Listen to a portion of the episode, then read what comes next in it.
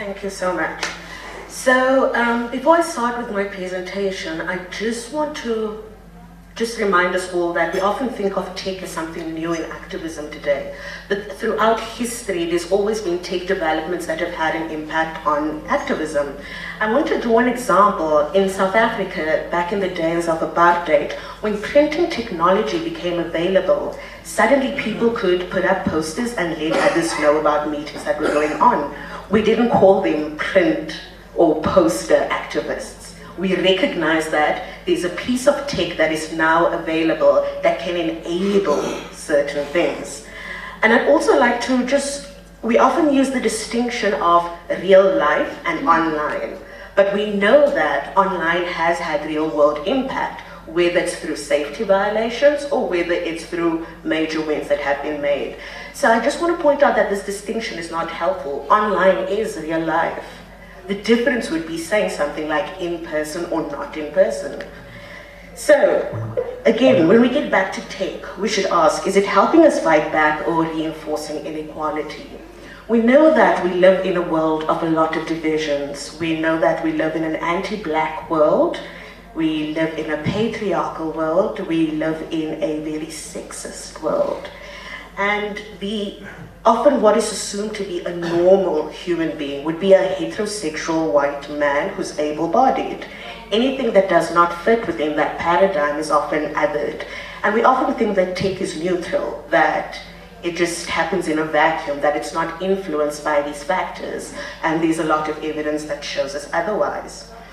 I want us to think about Facebook as an example of this, right? We saw there was a huge time when um, revenge porn became a thing in different countries and photos of women were released by their former lovers and so on. And different pages were started where women, photographs of women were leaked on these pages. In many countries, people struggled to get these photos removed. But on the other hand, photos that were put up by women who were breastfeeding their kids, Facebook found that they violated their policies. So what this in essence said is that Facebook has no problem with people illegally releasing nude photos of you, but has a problem of you taking, as a woman, taking control of your body and showing us something as natural as breastfeeding. And then I also want to talk about um, the Black Lives Matter movement. We also saw in the US, after one of the more recent cop killings, son of Baldwin, who's a popular social commentator, put up a post that was grieving, very beautiful poem, that was grieving for black people who have died at the hands of police officers. Facebook removed the post. And we've gradually seen where black people respond to racism, Facebook is much more likely to remove that than remove the posts of people making racist comments, people who supported the cop killings and all of that. But there was a huge mobilization around this post and Facebook put it back on. But the difficulty with that is when it's not high profile situations, it, it's often it gets lost and people don't know what are the channels to go through. And we also saw this when Facebook put in place its real name policy. It didn't take into account some people who were who are members of the LGBTI communities in countries where it's illegal to be part of that. And also in San Francisco, there were a couple of, there was cases of drag queens who were hiding their real identities and Facebook wanted to remove their accounts. And it became a huge storm because Facebook should also recognize that because of the different circumstances, some of us do have to hide our identities, whether we are women running away from domestic violence, abusive partners, but still want to keep in touch with our families. There should be rules that allow us to go forth with certain identities. And I've just brought these examples just to show us that these things aren't neutral, they can be used in different ways. So, moving on to the campaigning world, the world of digital activism. A lot of the time, we've seen that the owners of digital activism tools don't look like me. They are not people from the global majority world. They are, they tend to be white, they tend to be men, they tend to be heterosexuals who fit within a very heteronormative way of what society is supposed to look like. And the problem with this is that those most affected by injustice are often not these people. so you have people who are not affected by injustice with disproportionate control over the means which we have to counter what's going on.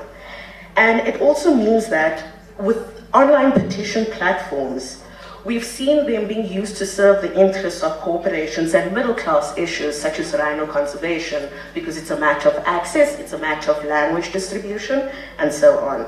So you also see where corporates and the right-wing anti-poor and anti-social justice groups can also pay people to run certain petitions or sell them data so that their petitions can grow. And what we have is what we call astroturfing. We, you know, people come in, pay and blast it out. And we know that a lot of the right-wing anti-poor groups do have a lot of funds available for this.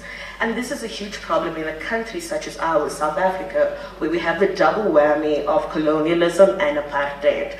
And we also know that the limitations of the online world, one of the biggest barriers to accessing data online data services is actually not even data costs, it's English literacy. Most of the information that's available is only available in English. So those most affected by injustice can't take action on issues affecting their lives.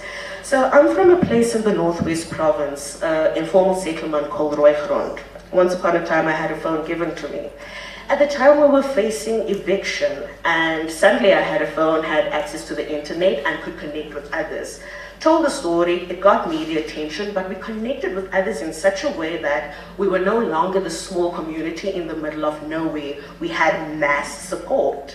And eventually the eviction was rescinded. But I also recognized that my ability to use this medium was because I could understand English and therefore draw on information and send out certain things. Apart from that, we also deployed SMS. There was a time when the municipality was coming around and I SMS people in the neighboring communities to block their roads to ensure that during our protests, the police couldn't reach us. Anyway, went well, eviction rescinded, but that got me thinking, what does it look like to create a campaigning organization that uses the power of mobile technology and online technology in ways that don't reinforce the same power dynamics. That means those who can understand English, that means those who have access to certain devices are the only ones who can use these tools. And that was the birth of Amandla.mobi.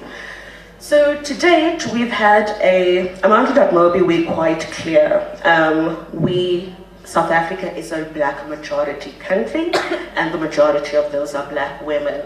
And black women are disproportionately burdened with whatever goes wrong in society because we make up the primary caregivers in the majority of households.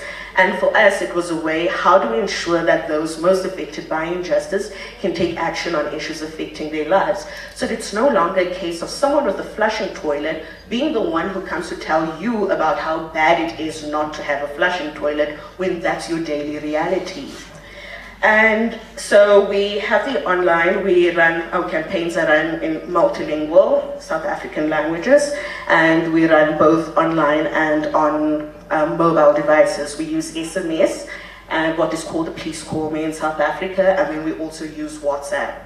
In the past, we used to use Mxit, which was a South African-based social network, which collapsed. Because for us, it's a lot about find people where they are, don't move them somewhere else. Find people where, meet them where they are, but you're always looking forward to where they're moving to, because that's mobile tech, it's volatile. What's working today might not work tomorrow. To date, we've had over 40,000 people who've taken action on issues across campaigns. These have ranged on issues around the use of the R5 assault rifle in the removal of it, for policing protests, to supporting the families affected by the Marikana massacre and so on.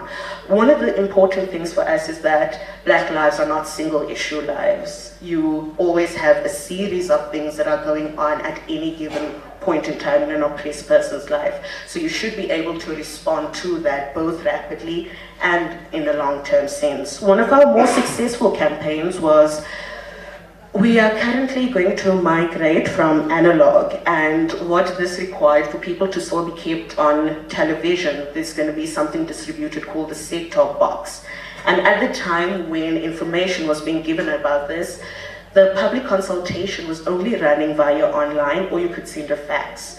And it was all the information was available only in English. So we worked with a partner, the SOS Coalition, and got people to tell why people should be subsidized for these set-top boxes because the cost was out of reach for many people. For the first time, you had over 4,500 people give back feedback in their own languages about why they should be subsidized on this. And it's just one of the many ways that we don't think of, even in the public consultation process, how people get shut out. So just also in terms of the, our thinking about digital campaigning, right? We also see it as it's not just about adding your name to a set of demands. We've developed tools for organizing events, meeting with decision makers, and other tools for amplifying whatever people are doing at any given time. In 2012, we had a massacre here in South Africa during a strike for a living wage by some miners. In the course of one week, 44 people were killed, 34 in the same day by our police forces. And there was an inquiry into this. Last year, we mobilized over 70 of our members to host commemoration events across the country. So this is just some of what people can do beyond, because we see it as not everybody gets every social justice issues. How are your campaigns telling a story that say to someone who's progressive on race, join us on a fight with the LGBTI community because all these different oppressions are interlinked with each other. So we, we think of campaigns as climbing up a ladder of engagement where people first take one action and move on to different, deeper, meaningful actions as well. And just in closing, some of the practical advice I would give, right, is the use of homegrown platforms which are founded in your country. Make sure the digital platform is not going to sell people's data. That is very, very important. We do not want people profiting from people's data. We also believe in using platforms that believe in human rights values and not in supporting vested interests, particularly when it comes to corporations.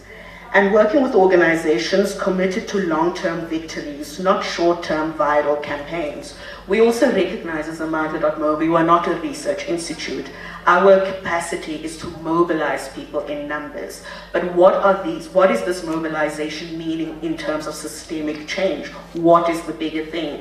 And in, so in thinking about that, it means we look for always very values-aligned partners with whom we work, who would provide the research capacity or the expertise on certain issues.